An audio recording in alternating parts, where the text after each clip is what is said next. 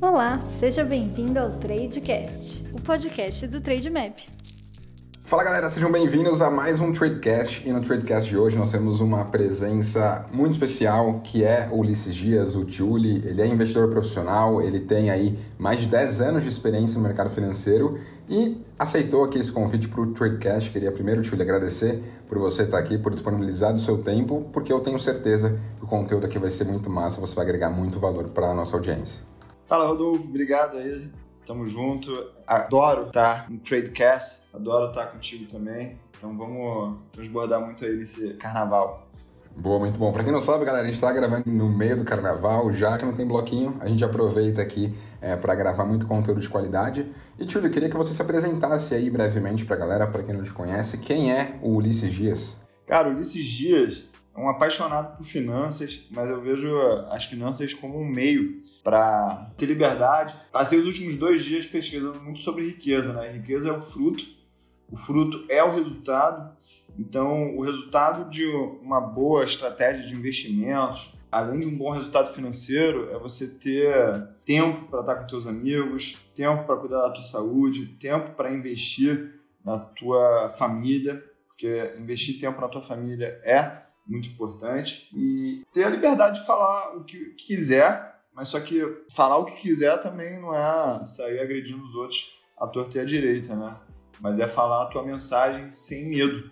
Muito bom, acho que isso é muito importante entender, né? Essa grande questão de que o dinheiro ele é muito provedor de é, liberdade, a gente tem que muito pensá-lo como um meio e não um fim. E nesse sentido, né, para a gente pensar aí é, em dinheiro como um meio para potencializar os retornos e tudo mais, para, enfim, ter mais liberdade. Eu queria saber de você, né?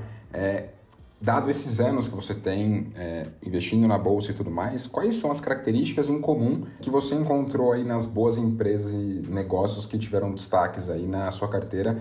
Porque eu sempre gosto muito de modelar os investidores, né? Poxa, Warren Buffett, ele teve sucesso, o Joe Grimler teve sucesso. Quais foram os pontos ali que o fizeram ter sucesso? Quero saber, poxa, é, o que, que você encontra nas boas empresas e bons negócios para que toda a audiência que está aqui nos ouvindo possa ter essa informação, porque certamente ela vai ter muito valor.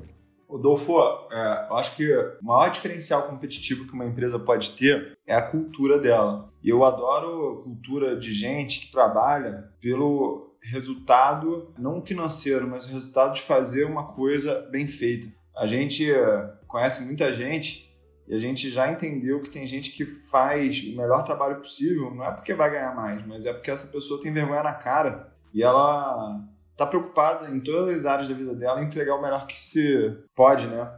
Então, quando você tem essa cultura na empresa, já é um ótimo início. Outra coisa que eu vejo muito como importante também é a fonte de financiamento dessa empresa. Uma empresa que ela é financiada pelos seus próprios clientes através de lucros reinvestidos, ela tem uma situação altamente sustentável por longo prazo. E investimento em bolsa, ele acontece o resultado no longo prazo, que é de você ter uma valorização das suas cotas ou é reinvestimento de dividendos. E aí, quando a gente começa a destrinchar um pouco mais o que é uma boa empresa, a gente vê que as empresas que têm uma marca e elas têm um monopólio de distribuição daquele produto, elas podem cobrar mais, podem se proteger da inflação. É, isso acaba aparecendo nos resultados contábeis com uma sequência bastante longa de resultados positivos.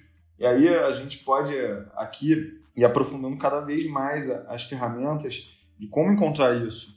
E aí quando a gente olha para o ROIC, é a melhor maneira da gente diferenciar. Então, vocês viram que eu trouxe o conceito de entender o que é uma boa empresa desde a parte mais abstrata, que é entender um pouco de pessoas e como elas se comportam dentro de uma estrutura, como elas encaram os desafios, até transformar isso num número. Muitas pessoas acabam confundindo a narrativa do que as pessoas estão falando com a real efetividade disso nos números das empresas. Eu acho que o Brasil Foods teve muito desse problema e a CVC também a IRB, é, muitas pessoas acabam primeiro olhando o resultado da ação, do movimento da empresa é, dentro do mercado e acabam achando que isso é um bom investimento. E é o contrário, né? É achar boas empresas com essas qualidades num preço justo. É muito importante isso, né? Porque o Trade Map como ferramenta ele traz muito é, tudo aquilo que é quantitativo, né? Então, poxa, todas as informações que você tem numa DRE, no balanço patrimonial, tudo isso você encontra ali no Trade Map, você encontra as margens e tudo mais, mas excede tudo isso, né? Quando você vai olhar uma empresa tem muito do fator é, qualitativo, que ele é muito importante a ser analisado, e é, até algo muito legal que você costuma fazer, e eu também quando estou aí andando, é o bolsa na rua, né? Poxa, é, você está andando e você consegue tangibilizar um negócio, né? Você consegue ir num shopping, ver como que é, as grandes empresas têm capital aberto em bolsa, como que elas são posicionadas, se a loja da, da CVC, por exemplo, ela está com mais pessoas ali buscando a sua viagem ou não, se isso está vazio. Você consegue ver uma loja das americanas, como que ela está indo, se o AMI, a plataforma de pagamentos dela, funciona ou não.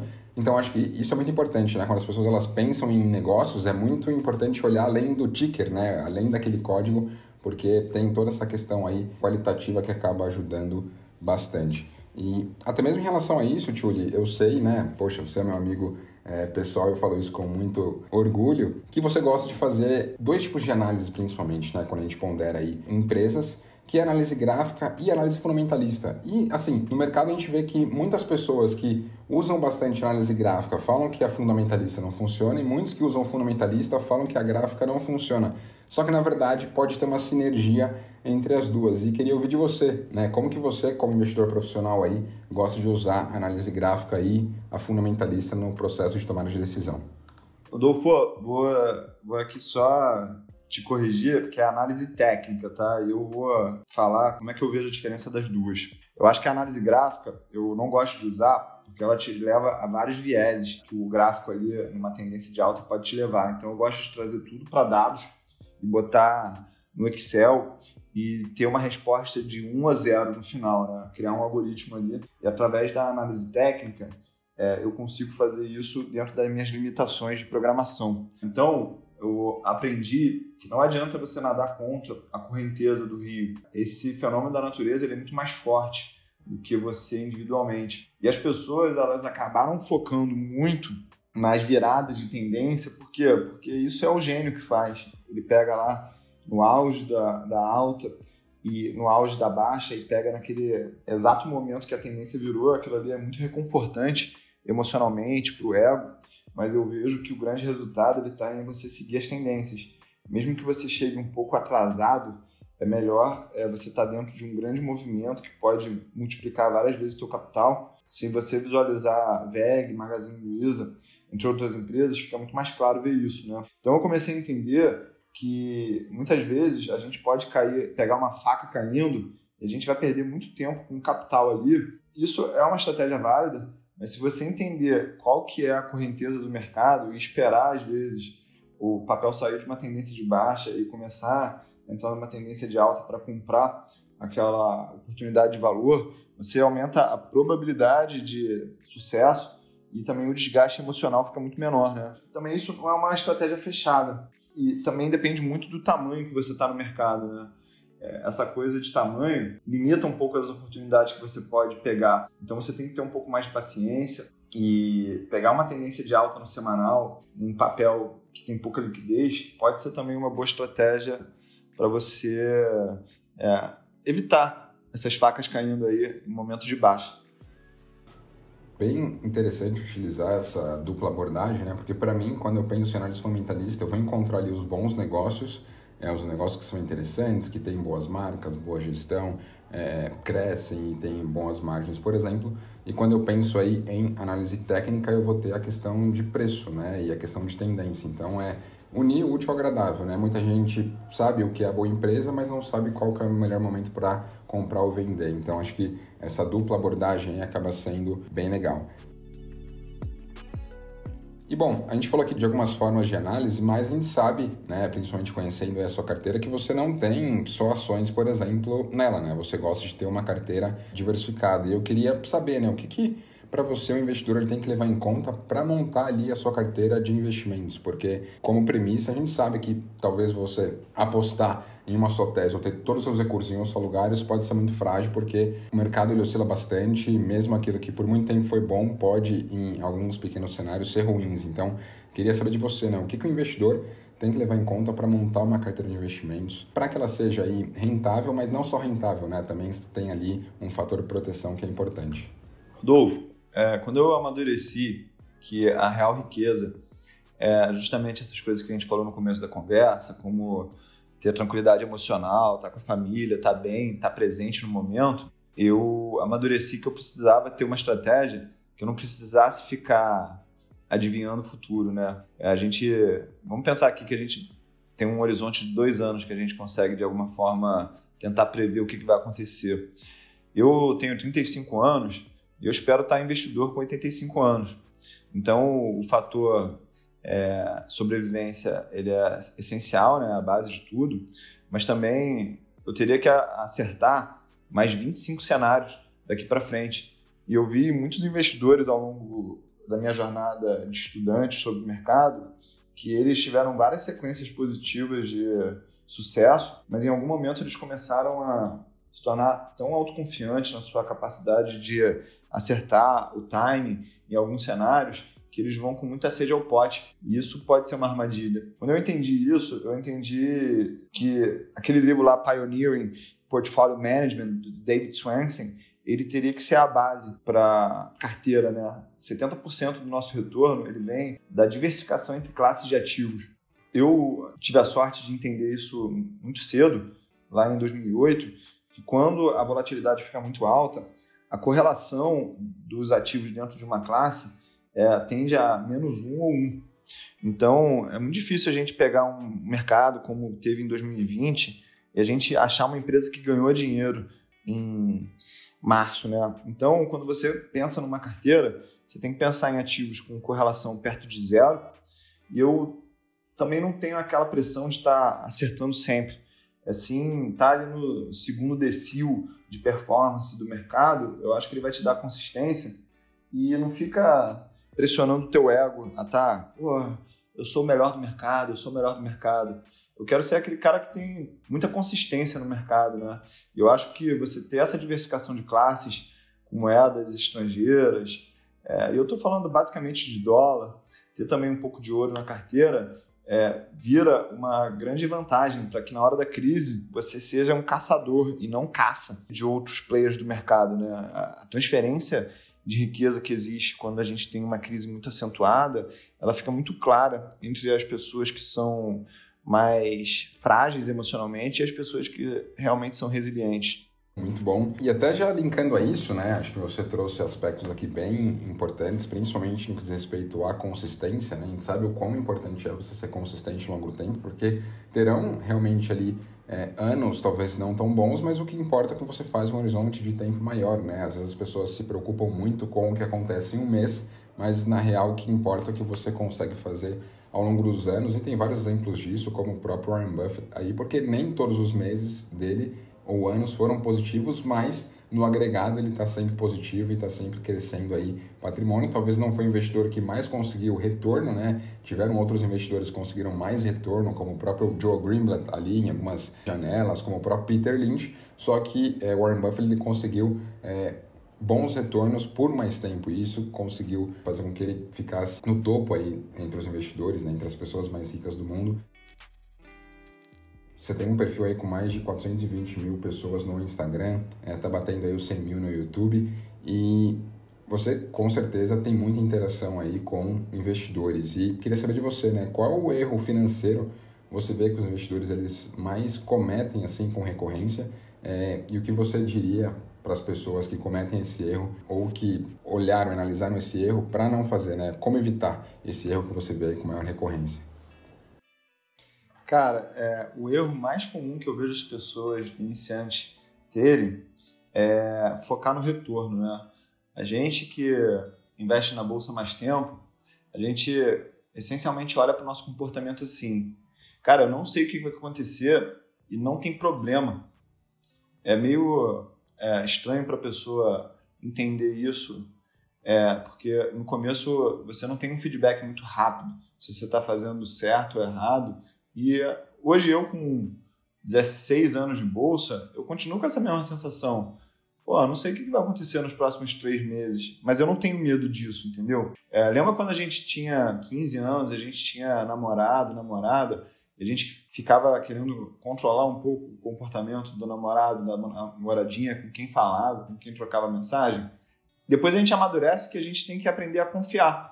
Confiar que aquilo vai acontecer no longo prazo, numa troca de confiança. E na bolsa é a mesma coisa. Eu vejo assim, a gente tem que aprender a governar a nossa carteira ao invés de controlar.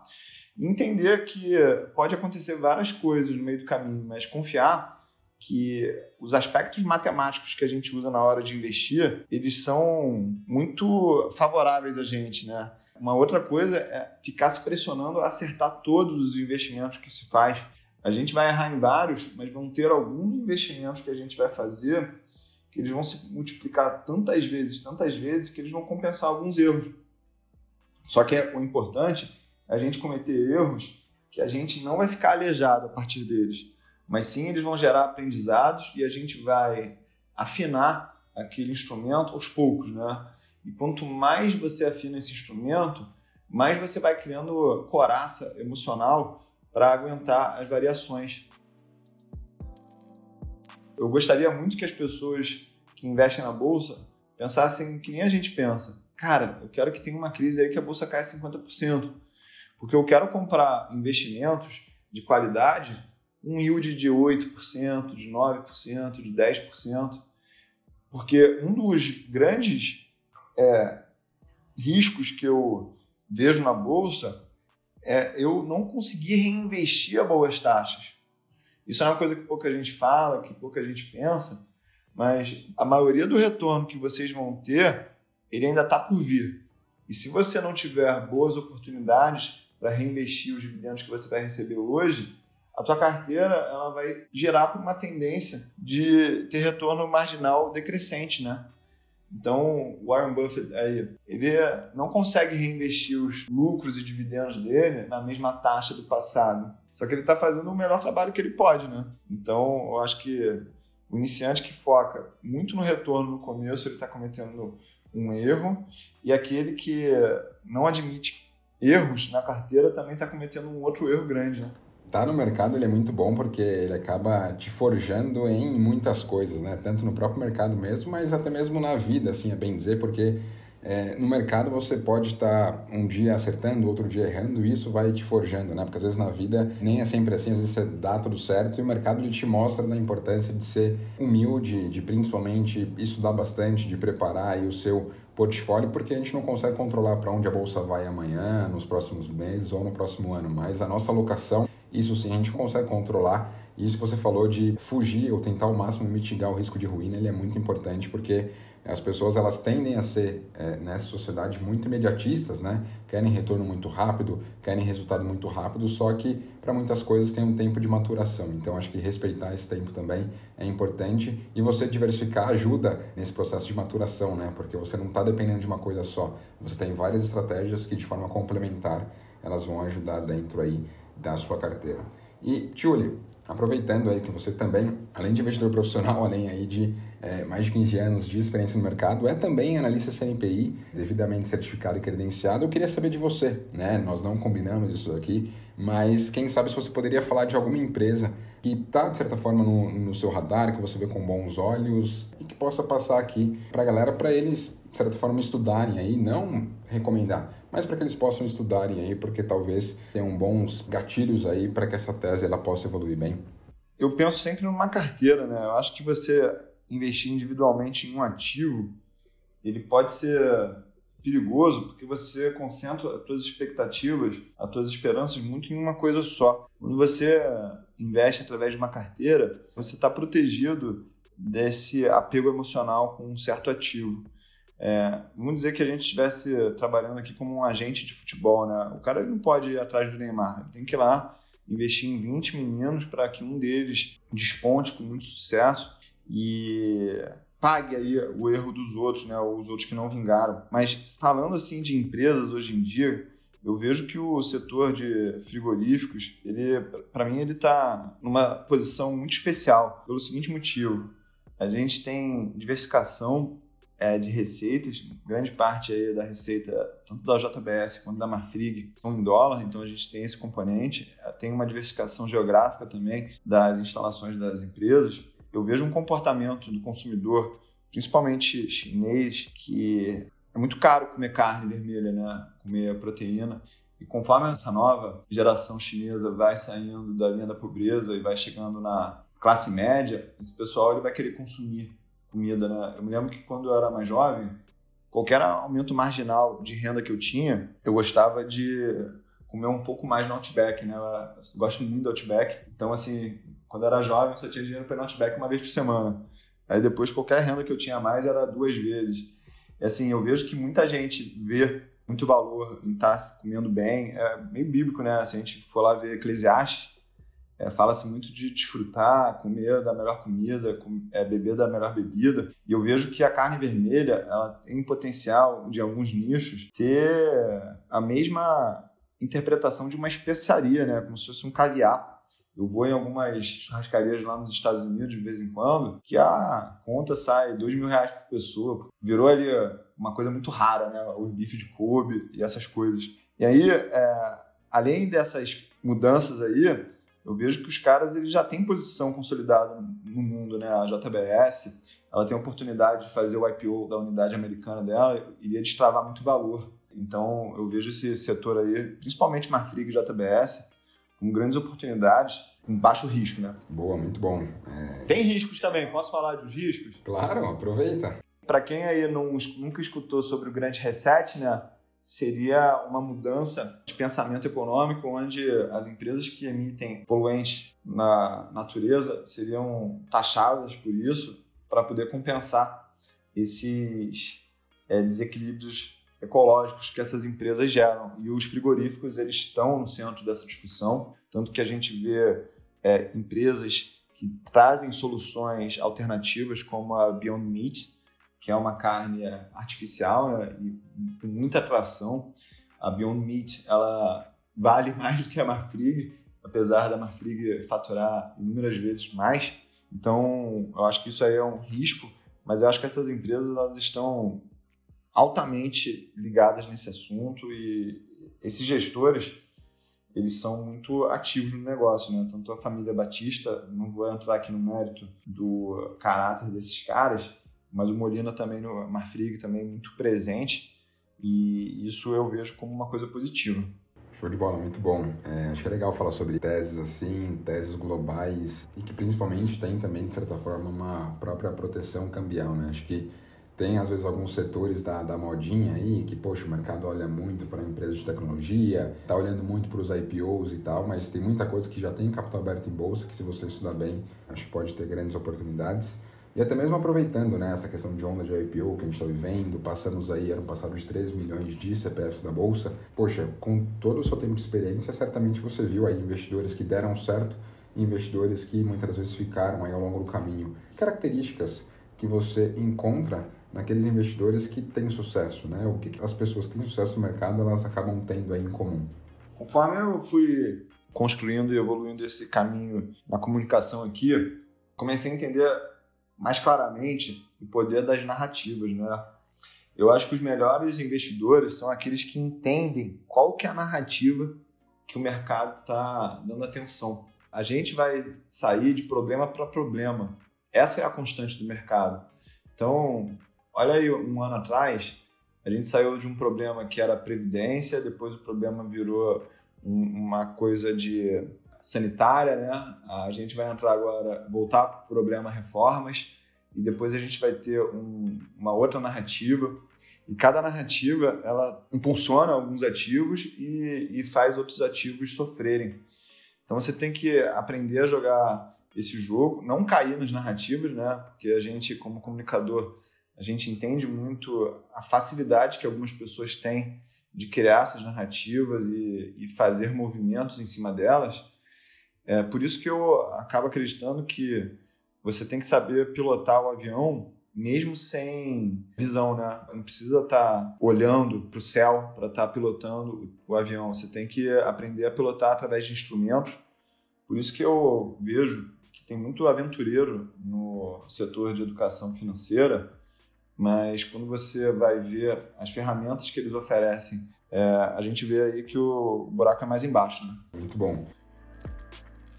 Outra coisa também, é, em relação aos melhores investidores, eles são os mais conservadores.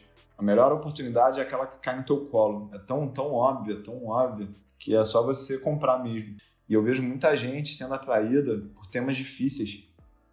Esse tema IRB aí é um tema difícil, né? Não é qualquer pessoa que tem capacidade de analisar o balanço de uma seguradora, entender como é que é a precificação dos contratos e como que expectativas e taxas de juros influenciam no valor. Muita gente não sabe entender a valoração de alguns intangíveis de algumas empresas. Eu acho que a Cogna, ela também, ela foi um caso que muita gente não soube interpretar isso, é, principalmente as despesas financeiras que a empresa tem, o, o, intangível ali que em algum momento chegou a perto de 19 bilhões de reais. Então, as pessoas elas ficam atraídas por esses cases extremamente complexos e muita gente não tem vantagem competitiva ali.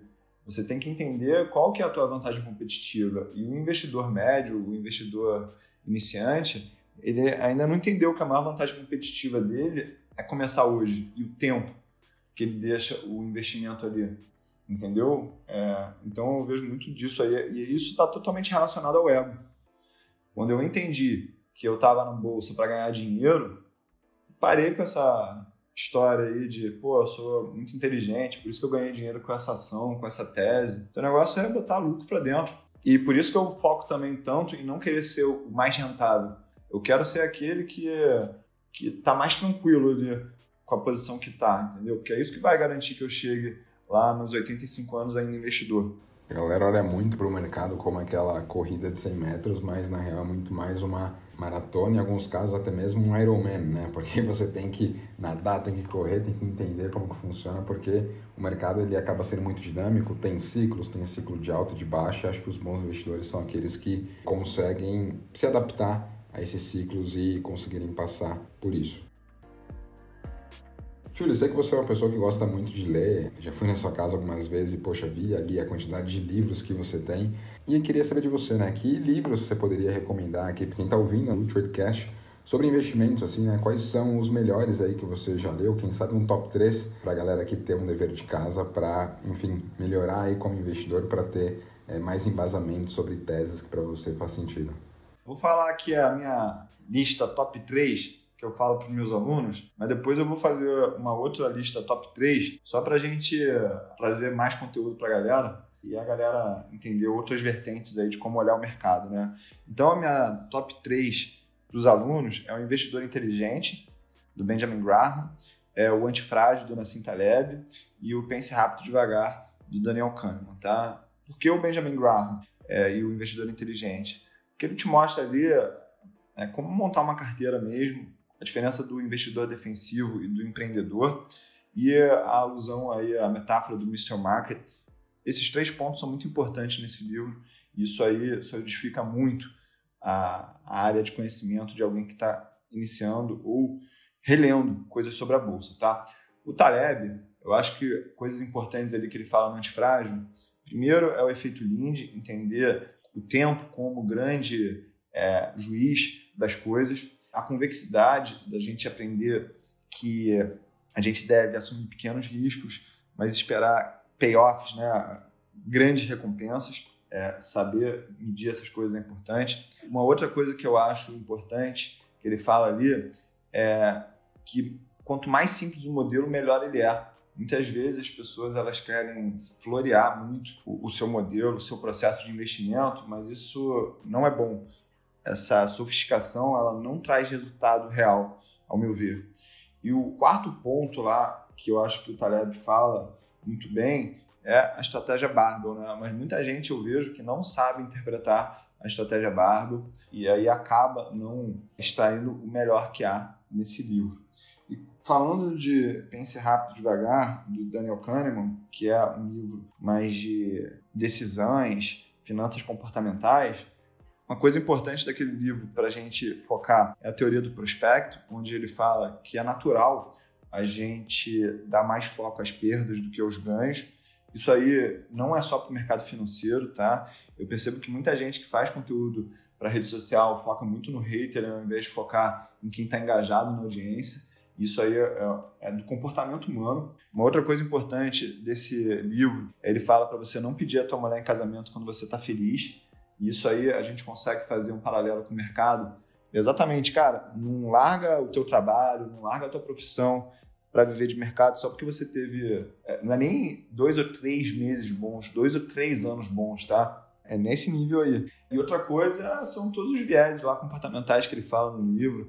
É, a gente tem muito comportamento animal na nossa cabeça e, e, quando ele mostra lá que o nosso cérebro é viciado em recompensa e evitador, a gente entende muito também porque o, o comportamento de alguns investidores é de realizar o lucro muito cedo e ele gosta de ser valentão com prejuízo. Então esses foram os três livros aí que eu indico aí para os meus alunos, né? Mas eu vou falar de outros três livros aqui e eu vou trazer eles pelo seguinte motivo, né? São três biografias. Porque é muito chato você, como comunicador, ficar falando sobre você. A gente sabe disso, né? Então você tem que ler biografias para você trazer para tua audiência erros de outras pessoas contados através da história deles, né? Então eu sugiro aí as pessoas lerem um livro chamado Sons of Wichita. É um livro, ele é tipo uma arma branca, tá ligado? Ele é tão pesado, tão grosso, mas ele conta a história da Coke Industries. Coke Industries é a segunda maior empresa privada do mundo. Ela é como se fosse a Berkshire Hathaway, mas que não está na bolsa.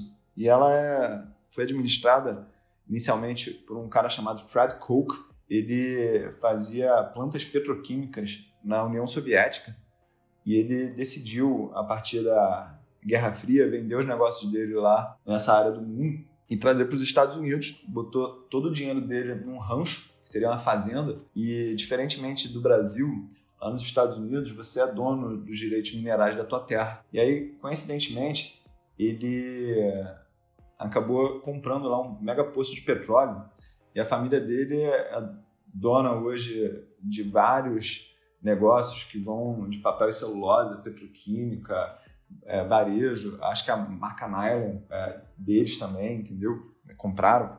Então é muito interessante ver ali, ó. E esse Fred Koch, ele teve quatro filhos. E esses filhos é tudo assim, mestre no MIT, PhD no MIT. Foram caras que foram criados mesmo para dominar o mundo, entendeu? Tem um seriado aí de, um, de vinho, Sour Grapes, fala do Bill Koch. Ele é um dos, desses irmãos, tá? O cara, tipo, gasta quanto de vinho, pô? O Bill Koch, ele gasta 50 milhões de dólares em vinho, né? Uma parada assim. 4 milhões de vinho falso. Cara. O cara perdeu 4 milhões de dólares em vinho falso, né? Então, é, é muito interessante escutar a história dessa família. E tem um, um filme chamado O Presente, tá? Esse filme eu não sei, não consigo mais achar ele. Era da, eu vi ele na época da Blockbuster. tô até rindo aqui porque eu percebi quanto eu tô velho. É, mas conta muita história assim, um garoto ia receber lá 2 bilhões e meio de dólares de herança, só que ele tinha que receber um presente antes, né? E aí ele foi viver na fazenda durante um mês, fazer cerca, e ele entendeu o que, que o vô dele, que foi dar essa grande herança, teve que fazer para chegar nessa herança. E é, é, inspirado na história da família Coke, né? Aí o outro livro que eu sugiro que as pessoas leiam, esse foi o primeiro, Sons of Wichita. O segundo é o, o Patriarca, que é a história do pai do John Kennedy. O pai do John Kennedy, gente, para quem não sabe, ele foi o cara mais poderoso de Hollywood na década de 20. Ele se formou em Harvard na década de 10 do século passado. Depois ele foi o cara mais poderoso do cinema na década de 20, é, rodeado por várias mulheres. Ele era muito charmoso.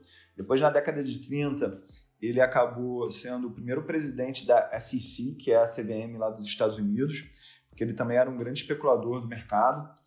É, ele também tinha uma licença para vender bebida alcoólica durante a lei seca americana, para a gente ter noção dos contatos dele, né? E ele foi um dos principais diplomatas dos Estados Unidos é, na Segunda Guerra Mundial na Europa, principalmente na Inglaterra ali. E ele tinha o plano de ter um filho presidente, só que esse filho morreu no meio do caminho. E ele acabou fazendo John Kennedy, o filho mais novo dele, como presidente. O que eu achei interessante daquela história foi que ele tinha muito poder, muita influência, só que ele não ficava no, no holofote, né? Ele sempre mexia ali dos bastidores. E essa é uma característica que a gente tem que começar a observar de algumas pessoas da história.